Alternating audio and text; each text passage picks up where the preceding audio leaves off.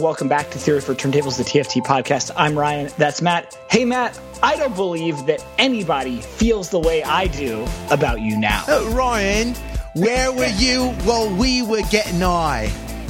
I was right here, Matt. I've been here all along. You're being- with you're my being- reasons and not my rules. Uh, and as you'll note, uh, the um, Rachel D's oh, uh, Rachel D is not here. Our punk correspondent, her month-long residency has ended, bringing this uh, podcast back to it what it is at its core, which is two uns- insufferable assholes yelling at each other. Which is also why we are talking about Oasis, which is the sound of two insufferable assholes yelling at each other. Oh, I quit the band.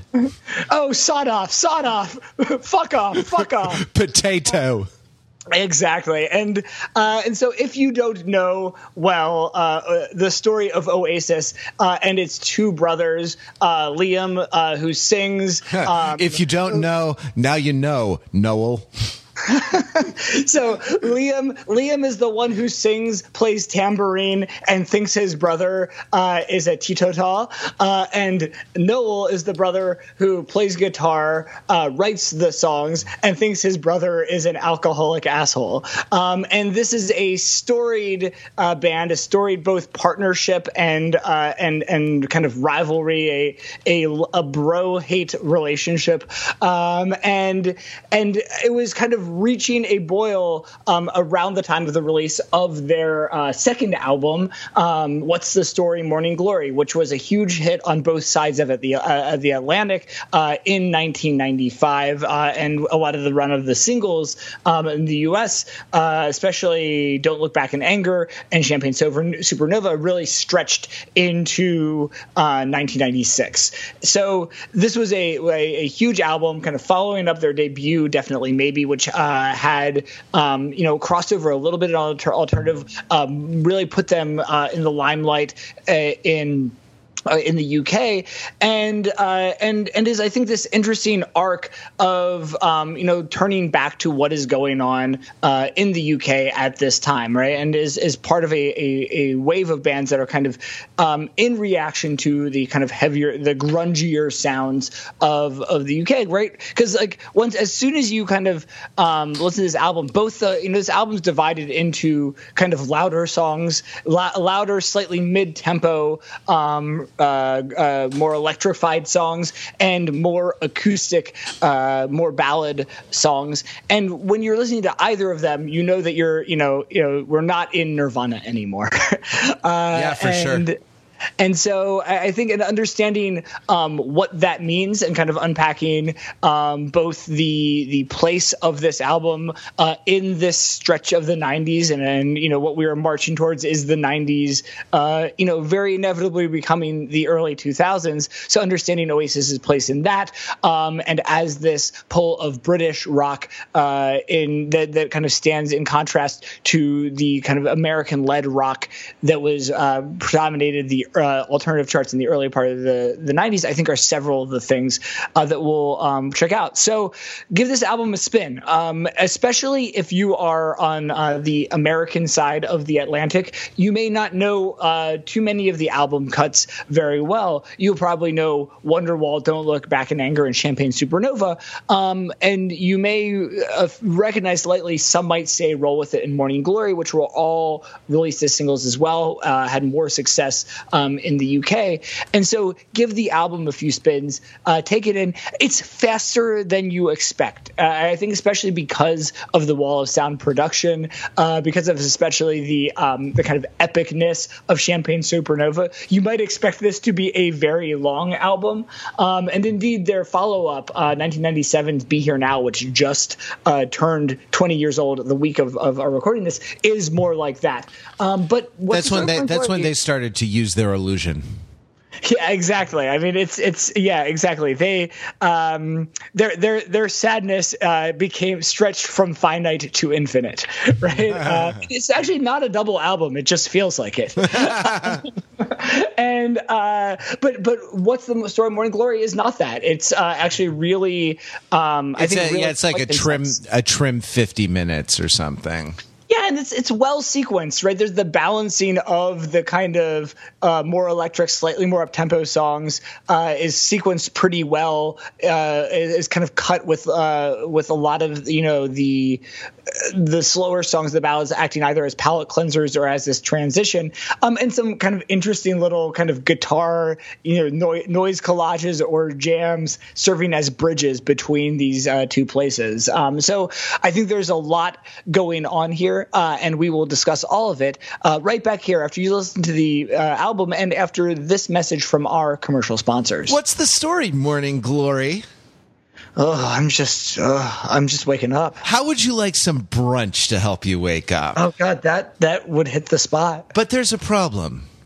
What are you going to drink with your brunch? Oh, I, I I hadn't thought about that. I'm just waking up. Well, why not try the bottomless champagne supernova at your favorite brunch place? Does does the bunch place have uh, a name, or is it just like I pick my favorite and I say Champagne Supernova? Hey, the champagne supernova. It involves them coming and breaking a bottle of champagne on the table so that glass and champagne fly everywhere. That doesn't sound actually very pleasant at all. Hey, you know what? We're brothers, and I'm going to break this champagne if I want to. You wanker. Hey, I thought brunch was about the food. Enjoy the Champagne Supernova. And for the straight edge teetotalers among you, try our new Martinelli's Supernova at your favorite brunch place. Is that just smashing a bottle of Martinelli's apple cider? It's as sticky as hell. Fuck off. You fuck off. Champagne Supernova. And now, new Martinelli's Supernova at your favorite brunch place. Try them today, wanker. And we're back, Matt. Ryan, I have a question. for you. All right, you can go. You can go first. well, you, you kind of actually alluded to it actually uh, early on. Um, uh, my question is: Is our Brits popping? Yeah, well, yeah, they, they sure as hell are because they're not rocking. Go on, actually, but I mean, for uh, that's a, that's an awful lot of guitar solos to uh, to not count as rock. I mean, I actually wish we had uh, guitar guitar correspondent um, Mark Leon because you know whenever the solos uh, start a raging, we uh, it's Mark. We are a pagan. You know, uh, as, right, as yeah. I say, as I always say. Yeah, it's it's uh we we wish you would stop saying that. You know, I mean, listen, if Mark didn't uh, insist on continuing to use a beeper, I wouldn't have to page him to, to get him on the podcast, you know. But it's just, it is what it is. We are who we are.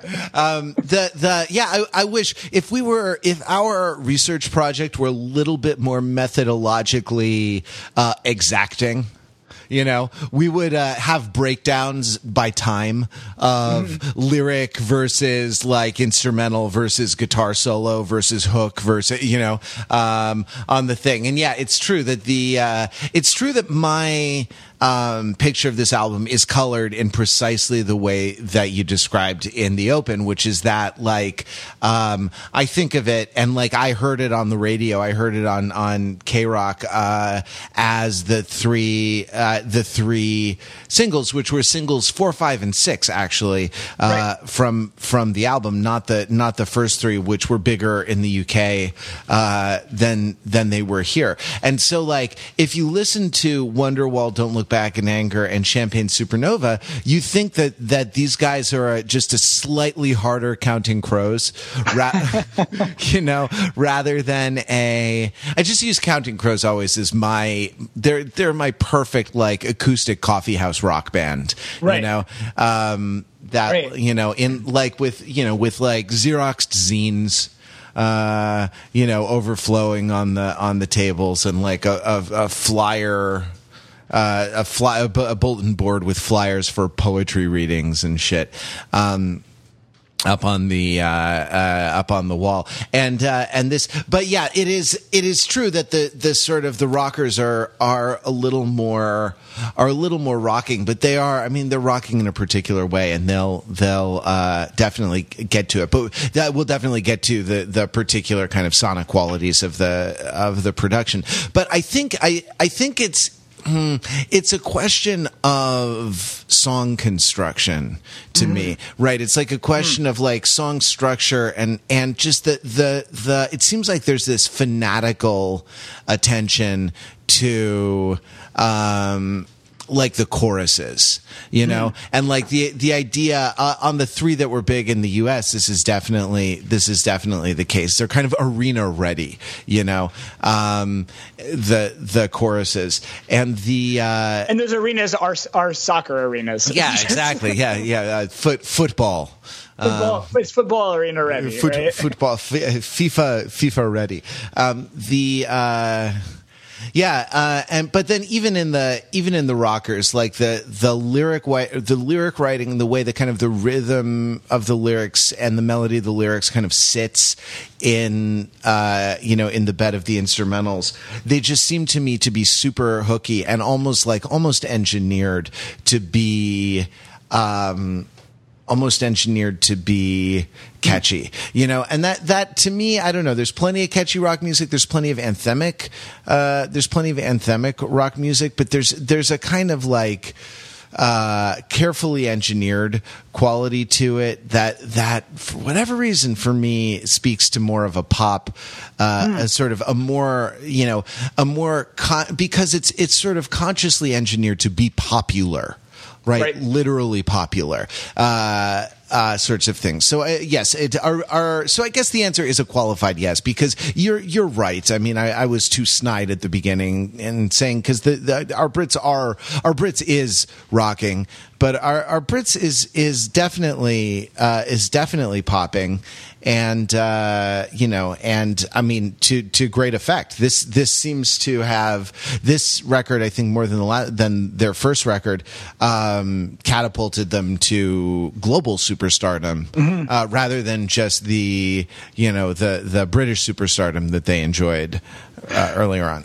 You know, I think that it, it is interesting, and in hearing this kind of engineering of of the poppiness um, is, I, I'm I'm given again to kind of think about the the role and the contributions of the two Gallagher brothers because I, I think that that engineering is the the Max Martin right? Uh, it's the kind of Max Martin kind of approach, and that's kind of that's Noel right, and kind of Noel is is bringing that, um, but I think that there is the things that gives this kind of rock edge, right? That there's a um, there, there's a kind of yin and yang here, um, and because I think that it's it is. And this is at the heart of a lot of these kind of famous debates or fights between the two brothers. And there's a really famous, um, I think, 94 radio interview that it was recorded and boot- bootlegged and released as Wibbling Rivalry. Um, and, and they're like, this is long, like insufferably and almost kind of impossible to listen to long uh, argument about whether rock and roll is about musicianship, which is what. Um, and about songs, which uh, Noel has the audacity to assert, uh, or about like a lifestyle, uh, which is Liam's position, and and that he and it's very interesting is that um, that that the they they actually in this fight, um, Liam brings up the Sex Pistols and the Rolling Stones as examples of kind of uh, of swagger and of lifestyle and of image uh, that are what rock and roll is. And I think as a counterpoint, um, Noel brings up the Beatles, right? And so it is this interesting um, rock and roll mullet, right?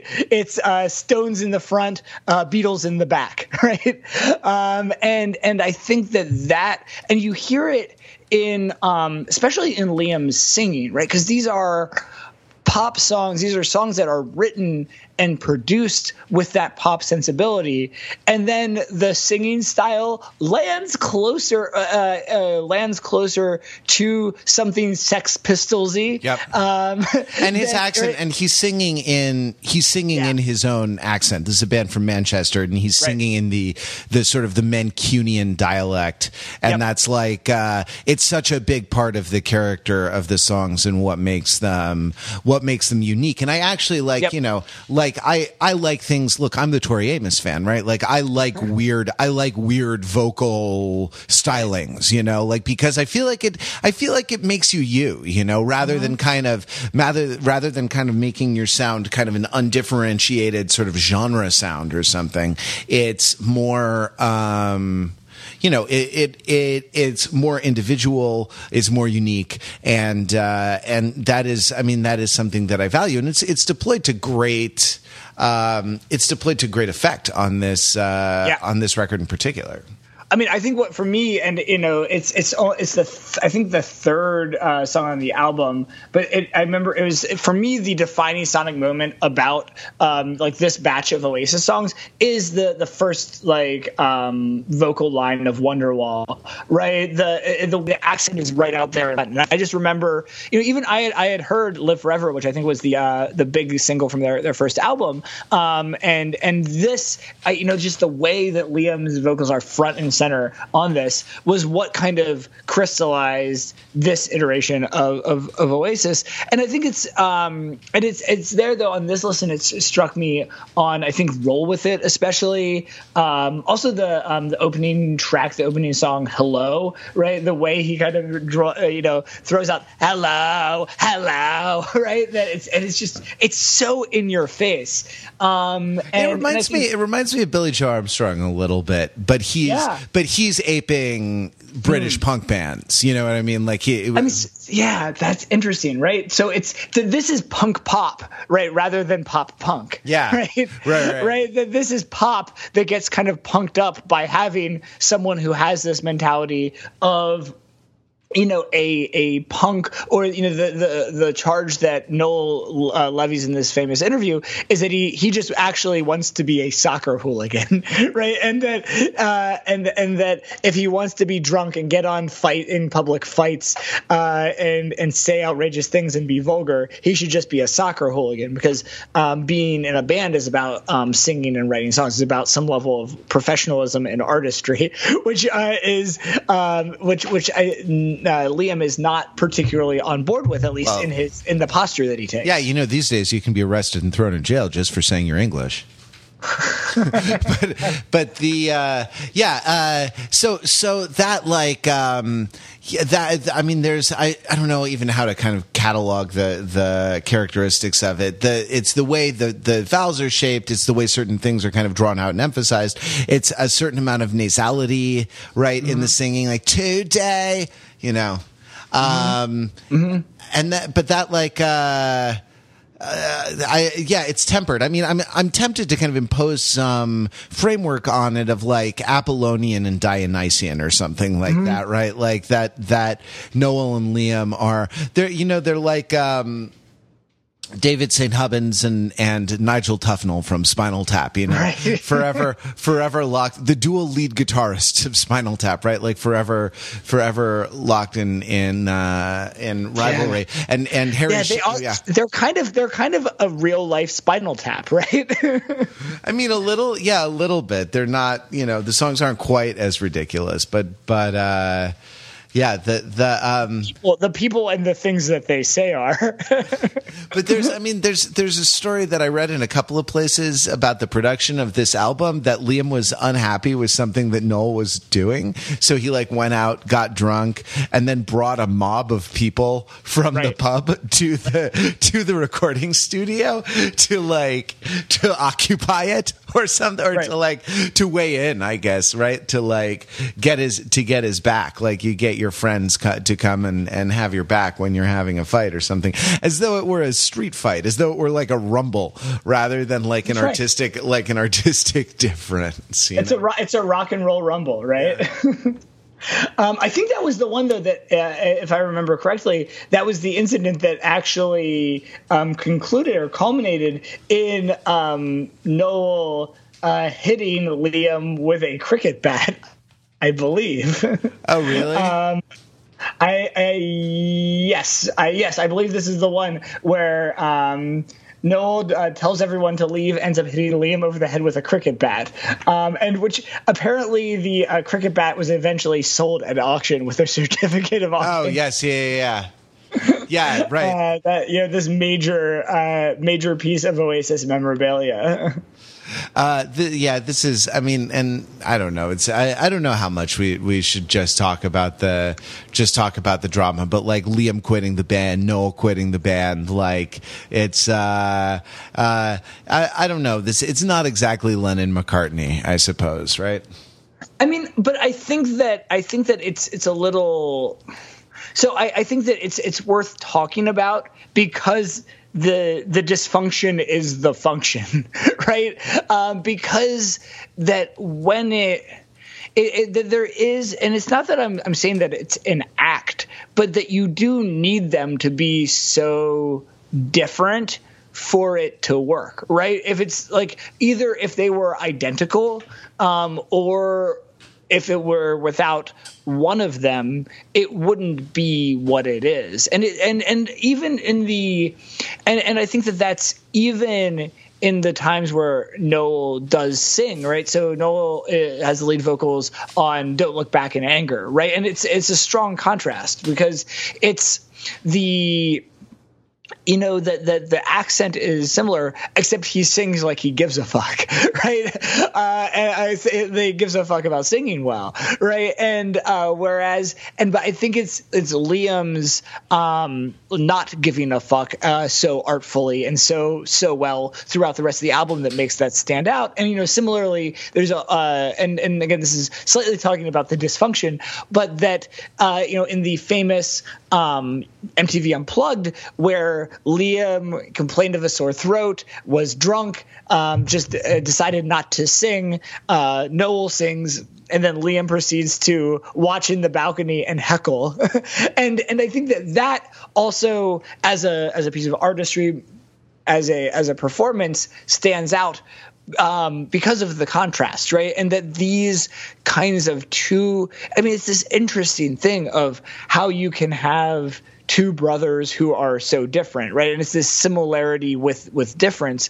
Um, and I think if I remember correctly, Noel's about five years older than Liam, right? And so that you have this um, big brother little brother dynamic, and and this these ideas that are being worked through, I think are there in the sound of the band and kind of and and why it sounds so distinctive. And i think that as as you kind of start to think about why these songs did hit and connect so well um, either musically or or thematically i think that it's this interesting thing. I mean it's an interesting kind of um, discussion about authenticity right? We talk a lot about kind of you know, on the one hand, singer songwriters who are, you know, the uh, who are purporting to kind of sing from their, you know, the the I is them, right? Uh, and and it's problematized in one way or another, but that there is this kind of that that is a mode of a discourse of authenticity, right? And then there are in other pop modes, um, you know, we we talked a lot about um, performers who are singing songs by these kind of polished pop songwriters, and there's and you know these are two poles, um, and there are shades in between, you know uh, one that we kind of talked about was uh, Lorde um, and her collaboration with Jack Antonoff on um, on melodrama. But I think this is a particularly unique mode of, of songwriting and performance with respect to to authenticity because it's that Noel Noel is writing his songs, and his brother, who he has a not great relationship with, is entrusted with singing them, right? And it's and it creates this like this sense of danger and vulnerability because it's like I know you're an asshole, and I'm giving you this thing I care about anyway. uh, it's like it's like here's my baby, don't drop my baby. I know you're going to drop my baby. well, that right, yeah. There, there's a kind of mutual it's funny. We've talked about this dynamic in a couple of ways. One is the um, one is the band manager dynamic that we right, talked right, a lot about right. during during the kind of punk stretch of this, yep. and then another is kind of the artist producer dynamic that yep. we talk about in terms of contemporary pop music. Lorde being a, a really good uh, Lorde being a really good example, but the um, you know there are other. Uh, other ways of of dying. I mean, uh, and, but I think that and and this record had a producer like Noel produced it with Owen Morris, but but I feel like that that there is a kind of touch of this in the yeah. Noel Liam relationship that is this kind of mutually enabling. Mm-hmm. Like it's mm-hmm. Noel Noel is necessary to create the space for the anarchy, and right. and Liam is necessary to to sort of bring the you know to bring the anarchy and part of that dynamic has to do with sort of devaluing, really shitting on uh, the other, as though Right. you know what I mean, as though like your your part is the most important, rather than kind of understanding that this this phenomenon is mutually constituted. And I think there's Right. there's a thing about uh, works of art that are very exciting, um, very dynamic, or very sort of compelling, can often be like a uh, a house of cards or like a tripod, a, a set of counterpoised forces in exactly the right proportions to you know to one another um, in a kind of dynamic, like in a dynamic tension that uh, achieves a stasis, achieves enough stillness to be a thing, right, rather than just collapsing. But beyond that, but you know, beyond that is primarily a uh, uh, you sort of analyze the dynamics of the system, and it's really more a system of counterpoise forces rather than a system of things that are you know solid in themselves. You know what I mean? Well, I mean, and in that way, I mean, it gives me, it makes me think about the the champagne supernova, right? right? Because the champagne supernova is when the system explodes, right? When the forces slip, uh, and and and it's a glorious destruction, right? Um, and and I, I I think that that is this idea, right? The champagne supernova kind of epitomizes, you know, Oasis and both, you know, I think what made these songs hit, what made the makes these songs uh, connect, and what makes it utterly unstable, right? Because you know, a, a supernova uh, also is not is not in stasis, is not a solid thing, right? It's a um, you know, it's a it's a explosion, it's a cataclysm, right? And this is this band is a cata- cataclysm waiting to happen. Yeah, right. I mean, the cha- right a champagne supernova would produce a black hole sun, right? A black hole, a black hole champagne sun. Um, yeah, because the, like the idea of supernova is that everything it's like an implosion as much as it's an explosion. You know that that uh, it's kind of annihilating. It sort of draws. Uh, it draws things in into it, and we we uh, actually on the main overthinking it podcast we were talking about total eclipse of the heart. Um, in the eclipse theme episode where we never mentioned the eclipse and that uh, like the idea of it's an idea that's really in total eclipse of the heart the, and is in a lot of actually love songs. The idea of a uh, the idea of kind of achieving an apotheosis, achieving a catharsis, like achieving a um, exalted state uh, where all the striving is done. You know, where all the like, uh, all the stuff that, all the messiness and all the the the stuff that that um, you know, uh, the the kind of the erotic contest is is done, and that this is like, you know, it's not just a drug thing, but it it, it is sort of a. Uh, I think the fact that it's a champagne supernova and not, you know, a I don't know, like sunshine supernova, right?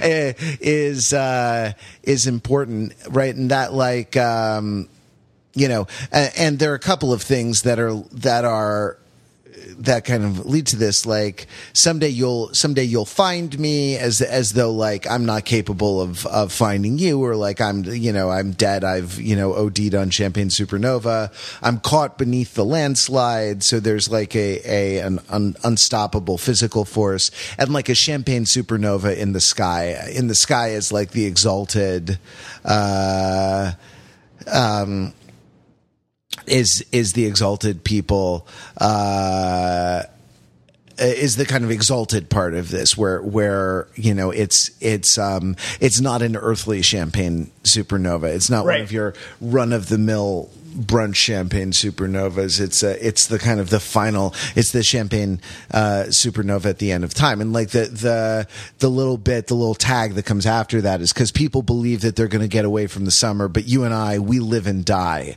Uh the world's still spinning round. We don't know why right? So the idea like the idea that there is a kind of there is a kind of bourgeois um uh, you know aspiration of like vacation uh kind of a temporary vacation f- for normal roles in this like cyclic thing of the year. Like the summer any any reference to a season brings brings to mind the kind of the cycle of the year because the seasons kind of recur. Um you know, and if if summer comes, can fall be far behind, right? And and so getting away for the summer is like is is a vision of of like vacation that is uh, that is temporary, that's sort of bounded. But you and I, we we live and die, and right, like death is a vision of a of a permanent vacation, you know, and that's what the uh, that's what the the Champagne Supernova represents. I mean, I, of I, I think that what I think about there, the you and I, some people um, versus or people believe um, versus you and I is also there is kind of and we talk a little you, you spoke a little bit about region um, and kind of uh, this being a Manchester band and I think there's also kind of a class dynamic as uh. well um, there of like you know some people get to get away for the summer but you and I we live and die right and because I associate Manchester right as being a more working class kind of post industrial um, city and that another layer of these kind of um, the charges that uh, that, that Liam uh, levies at Noel is that he's now in one of his very, very, very, very, very, very, very, very big houses, right? Uh, eating tofu or something, right? That he is, um, and he's become kind of the kind of uh, that Noel is now the kind of person that, that is going to get away for the summer, um, yeah, and, and not someone who just lives right. and dies, right? Yeah, right? he's yeah. friends with Bono now, right? Like he's sort right. of entered a, a rarefied class, and it's also like the. I think that if memory serves, it's the it's the quote that that. Um, uh, he's eating eating tofu or getting a chemical peel or something, right? right? So there's right. some like by getting like dermatological treatment, he's by getting like cosmetic procedures done. He's feminized. He's not just he, uh, he's not mm. just kind of sold out the class. He's also sort of sold out the the uh, the masculinity, right? Right, being being a lad, right? yeah, yeah, yeah, exactly, right. Like, yeah, you know, right. The the the the only chemical peel I get is when the the riot control police spray, spray tear gas on my face. Right, exactly. Um, right, because I'm I'm I'm rioting at a soccer match, right? um, I think that's interesting. I mean, I guess you know, in some ways, it's worth just hitting the big ones because. But I think this is also a case where the the singles, in part because they are ballads, but I think in part because, uh, and and in part because I think the lyrics are the strongest, have the kind of strongest kind of lyrical inroads, right? And and I guess I'm thinking in kind of moving from this to Wonderwall, and it's it's really interesting in kind of hearing their like you know the, the, their their respective interpretations of what the song's about right? Where it's like you know noel has said different things. One story uh, from noel is that uh, it's about his girlfriend uh, at the time that he wrote it. Um, then he kind of after he married and then divorced uh, this woman uh, he kind of changed his tune and says that it's more about an imaginary friend who's going to come and save you for yourself. And then um, and then liam's uh, explanation is like a wonder wall can be anything. it's just it's just a beautiful word. It's like looking for that bus ticket and you're trying to fucking find it, that bastard, and you finally find it and you pull it out. Fucking mega. That's me Wonderwall. no, that's not. You know, there's not one right interpretation of what a Wonderwall is, but that's that's an intentionally wrong answer. um, and I don't well, know. yeah, but you know, part of the I th- I think part of the Liam esque you know yeah. uh, view view of the world and sort of view of rock and roll right as a force as a sort of primitive you know uh, force is that the um, is that what you and I do on this podcast is right. a bunch of crap. Yeah. You know yeah. that that's uh that that's the one that like that you know the, why, what are you you know overthinking this shit for? You just you know where where were you while getting while we were getting high? You were probably reading the library at yeah, the library. Yeah, you were at the library, weren't you? you know? Yeah. but that's like i don't know there's a there's a thing there's a I, I think kind of a profound message about solidarity in that. I mean and it's getting it could be anything. It's getting high but it could be anything right? Like why you know why weren't you with us living through experience right? Like why why were you off why were you off on um why were you off on your own? You know that that like I think there's a in this specific the other way to read that is like because you didn't invite me. you didn't. No one told me you were getting high. right. and now you're bullying me for for you excluding me, right? Yeah. wow. Hey, where were you during the great party we had last weekend, huh? Uh, I'm sorry, I'm I'm not on Facebook oh, anymore. Man, it was... no, I, I, don't I don't get the Facebook invite. yeah, you can't. You don't know when anybody's birthday is anymore. no, uh, it's terrible. I've I've burned the last the last bridges of civility. Um, just like I guess I guess I'm more of a Liam than I thought. Uh, I mean, though, I think what's interesting here is like, here's the thing. I mean, and I know, I, I, I, um, I and both of them would vociferously um, kind of uh, argue against this because it's not in their stated interpretation and so against their personal brand.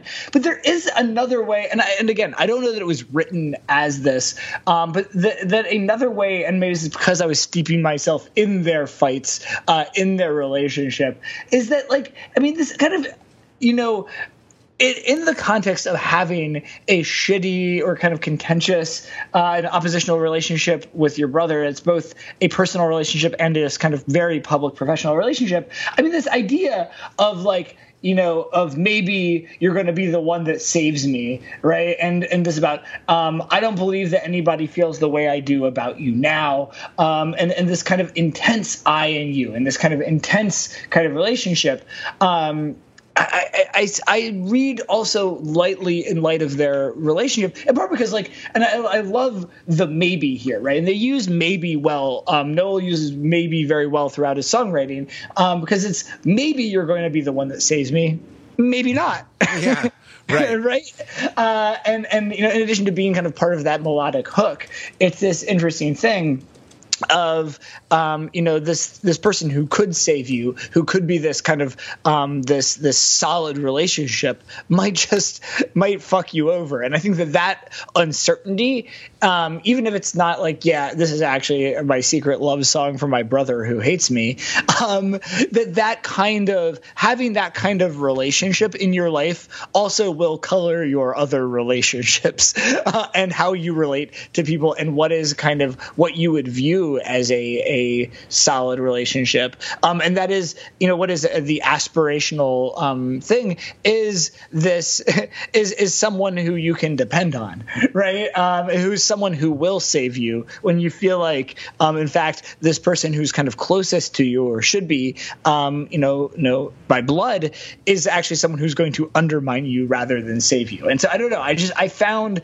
that those kind of lyrical concerns to be very you know, pointing it in light of what we kind of know about their relationship and what we kind of hear about that in um, in the performance of the song. Yeah, I mean, there's a very there's always kind of a very strong but, right? Like the the lyrical con the in the the verses. I mean, um, the lyrical content usually has to do with a, uh, uh, a a person who is kind of mismatched with their environment, who like has made wrong assumptions about their environment or has kind of failed to live up to uh, expectations, right? Like by now you should have somehow realized what you got to do, but you mm-hmm. haven't. And then mm-hmm. like la- later on, um, the that verse comes comes back as by now you should have somehow realized what you're not to do, but right. you have, right? But you fucked up. Uh, actually, that verse today uh, was going to be the day, but they'll never throw it back right. to you. So right. like the the you that's being, I mean, the you that's being described is kind of a pathetic,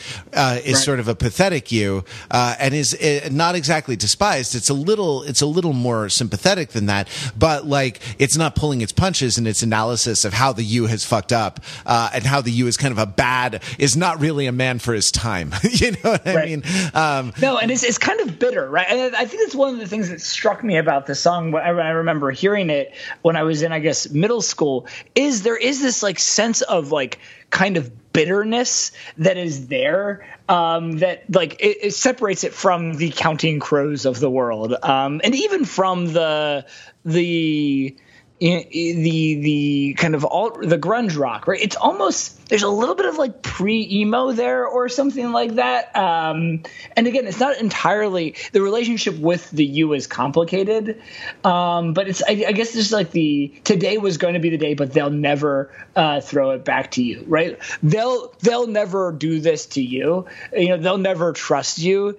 Is I don't know. It's just that there's a a strong kind of there's a it's not exactly like condemnation, but it's just like this dismissal that like that there is like a fair amount of hurt there, right?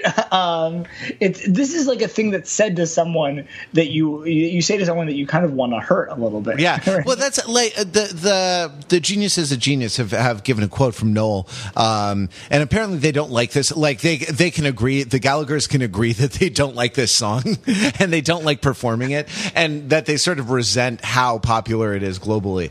Um, but these but, guys, these fucking guys, right? Here's but Noel says. Uh, uh, you know, it's a song we're famous for all over the world, and it annoys the fuck out of me. It's not a fucking rock and roll tune. There's quite a vulnerable statement to it, right? Uh, and then he's like, uh, uh, when people come to me and say it's one of the greatest tunes uh, ever written, I think, fucking hell, have you heard "Live Forever"?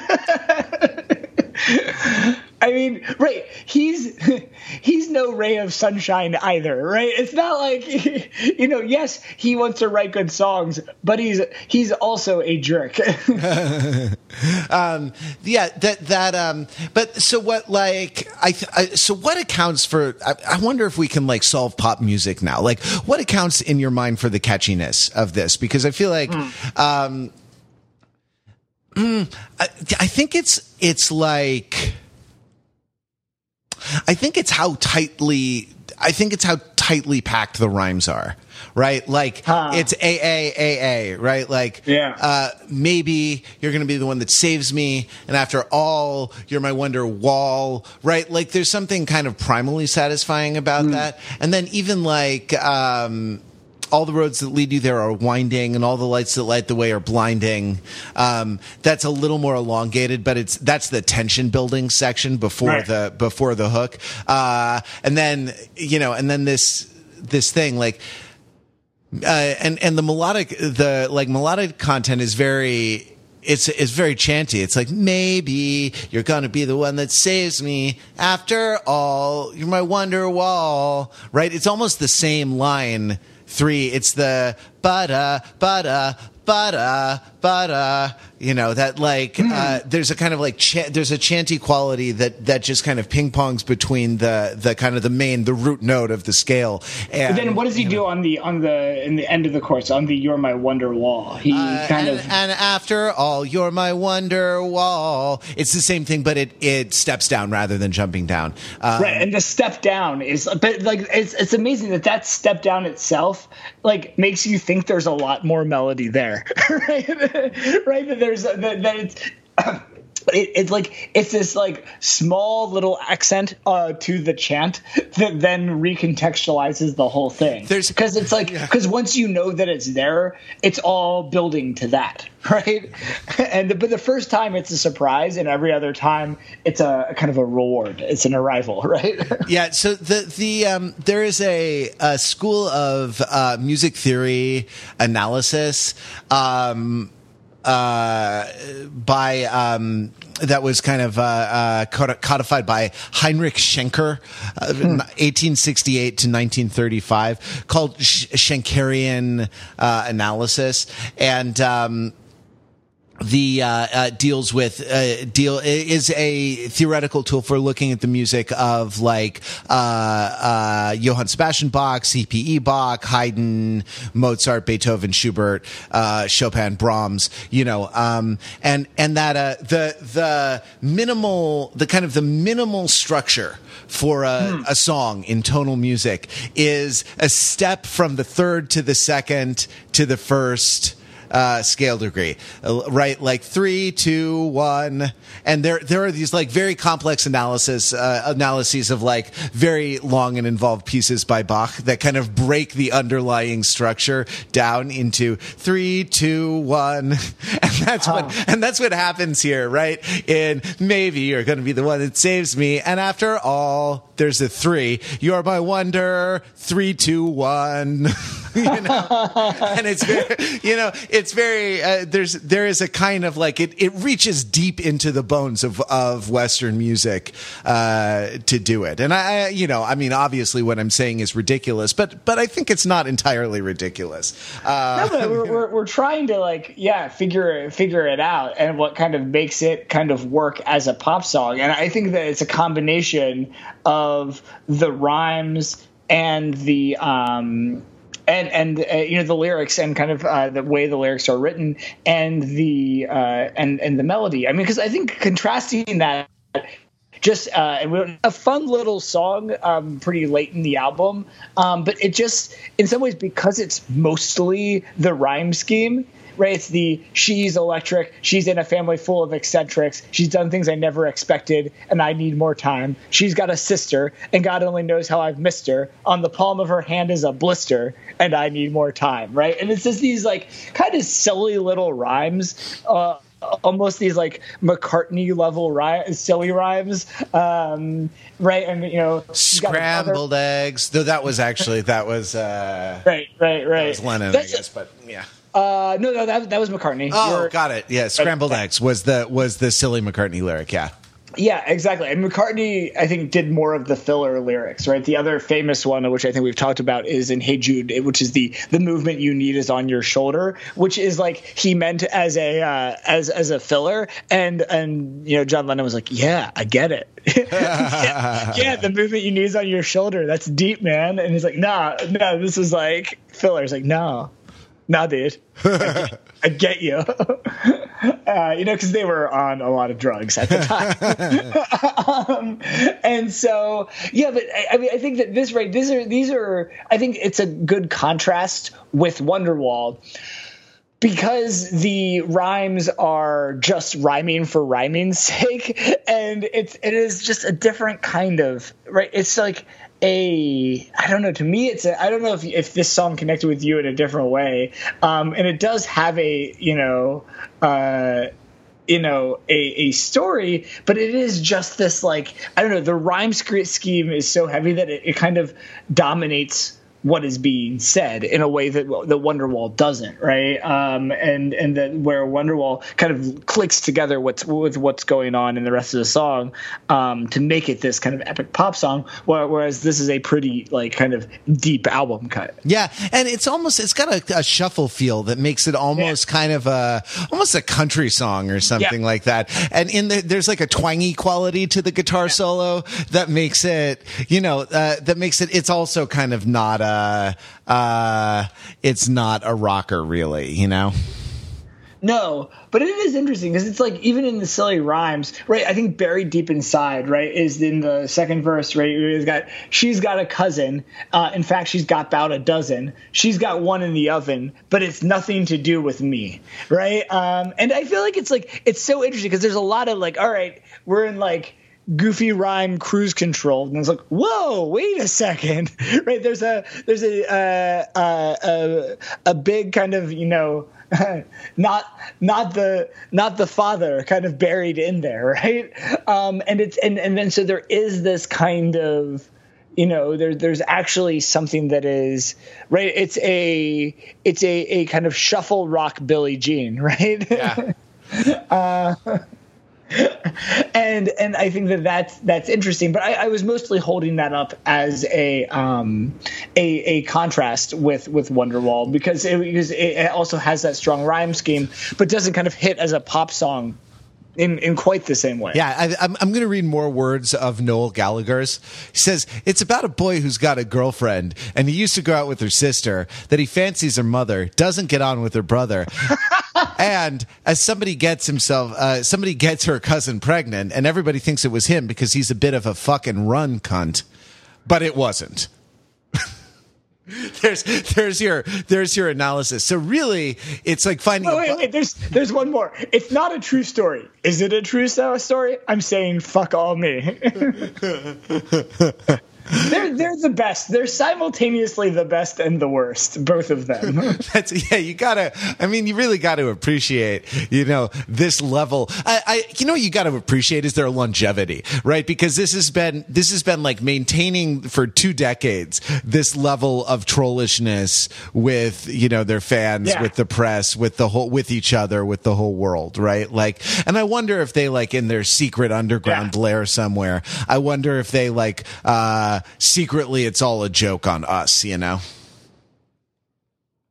yeah, uh, they're actually not even British. They're just like two guys from Chicago.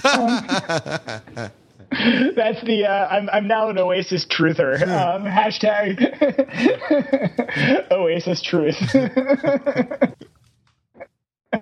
Um, no, I think that you know thinking about this trollishness. I mean, it kind of leads me to another um, single that is, was less of an American single, um, but it's one that I actually because I didn't have the this album, um, but I heard this song, uh, which is some might say, uh, it was played in by a, band in my high school in the high school talent show, and it was weirdly hearing it in that context. I was like shocked to learn that it was an Oasis song, you know, for the reasons that we discussed, because I knew um, the three the three American um, successful singles, and some might say is is pretty different, but I think lyrically, right? Um, I think kind of fits with some of the spirit of this trollishness and and about kind of Noel the troll, right?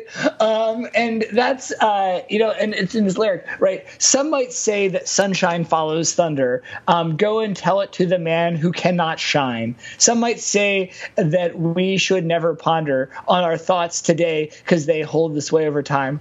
Um, some might say um, that we will find a brighter day. Um, and then it's because I've been standing at the station in native education in the rain. You made no preparation for my reputation once again. The sink is full of fishes. She's got dirty dishes on the brain. Uh, it was overflowing gently, uh, but it's all elementary, my friend. And I, I think that you know, I think that especially the the like th- this kind of goes back to the lyrics in um, Champagne Supernova, right? There's some people like say that sunshine uh, follows thunder, but go tell that to the man who cannot shine. This guy, who has like right, who has two thumbs and cannot shine. This guy right here, um, and right, and, and it is rare that that they actually turn it against the world, right? They go back to back with their like troll knives drawn, right? Um, usually they're just like they're they're facing each other. Uh, uh, in kind of this this circle of, of animosity, um, but th- there are these moments of alignment, right? Because these are Noel penned, I believe Liam sung um, lyrics, and and I think they align, right? And and that there is this sense of feeling like an outsider, and feeling like you know someone who who is not really buying into a sense of optimism or hope right? That the these things that some people might say because we're not those people right? Um and this kind of and there's a stance right? It's it's it's this outsider stance Yeah, it's- they it's- take it's technically ironic, right? Because it kind of sets up a dichotomy between a between the actual reality and a sort of hypothesized or a, a, supposed or expected uh, reality, right? And like how much how much of this this songwriting? It's actually just talking to you that makes me realize how much of this songwriting is kind of hypothetical, is sort of conditional, Right. is like Right. you know, it's like Oasis. Oasis songs are in the subjunctive mood because they're a you know they're a hypothetical or they're a condition contrary to fact. You know, and that's like uh, uh, that that is and that's part of the trollishness a little bit. That's kind of the tweak. You know, it's kind of the tweaking. It's the kind of like oh, you think it's this way, it's not. It's it's you want it to be one way, but it's the other way. You know, and that that Well, like yeah.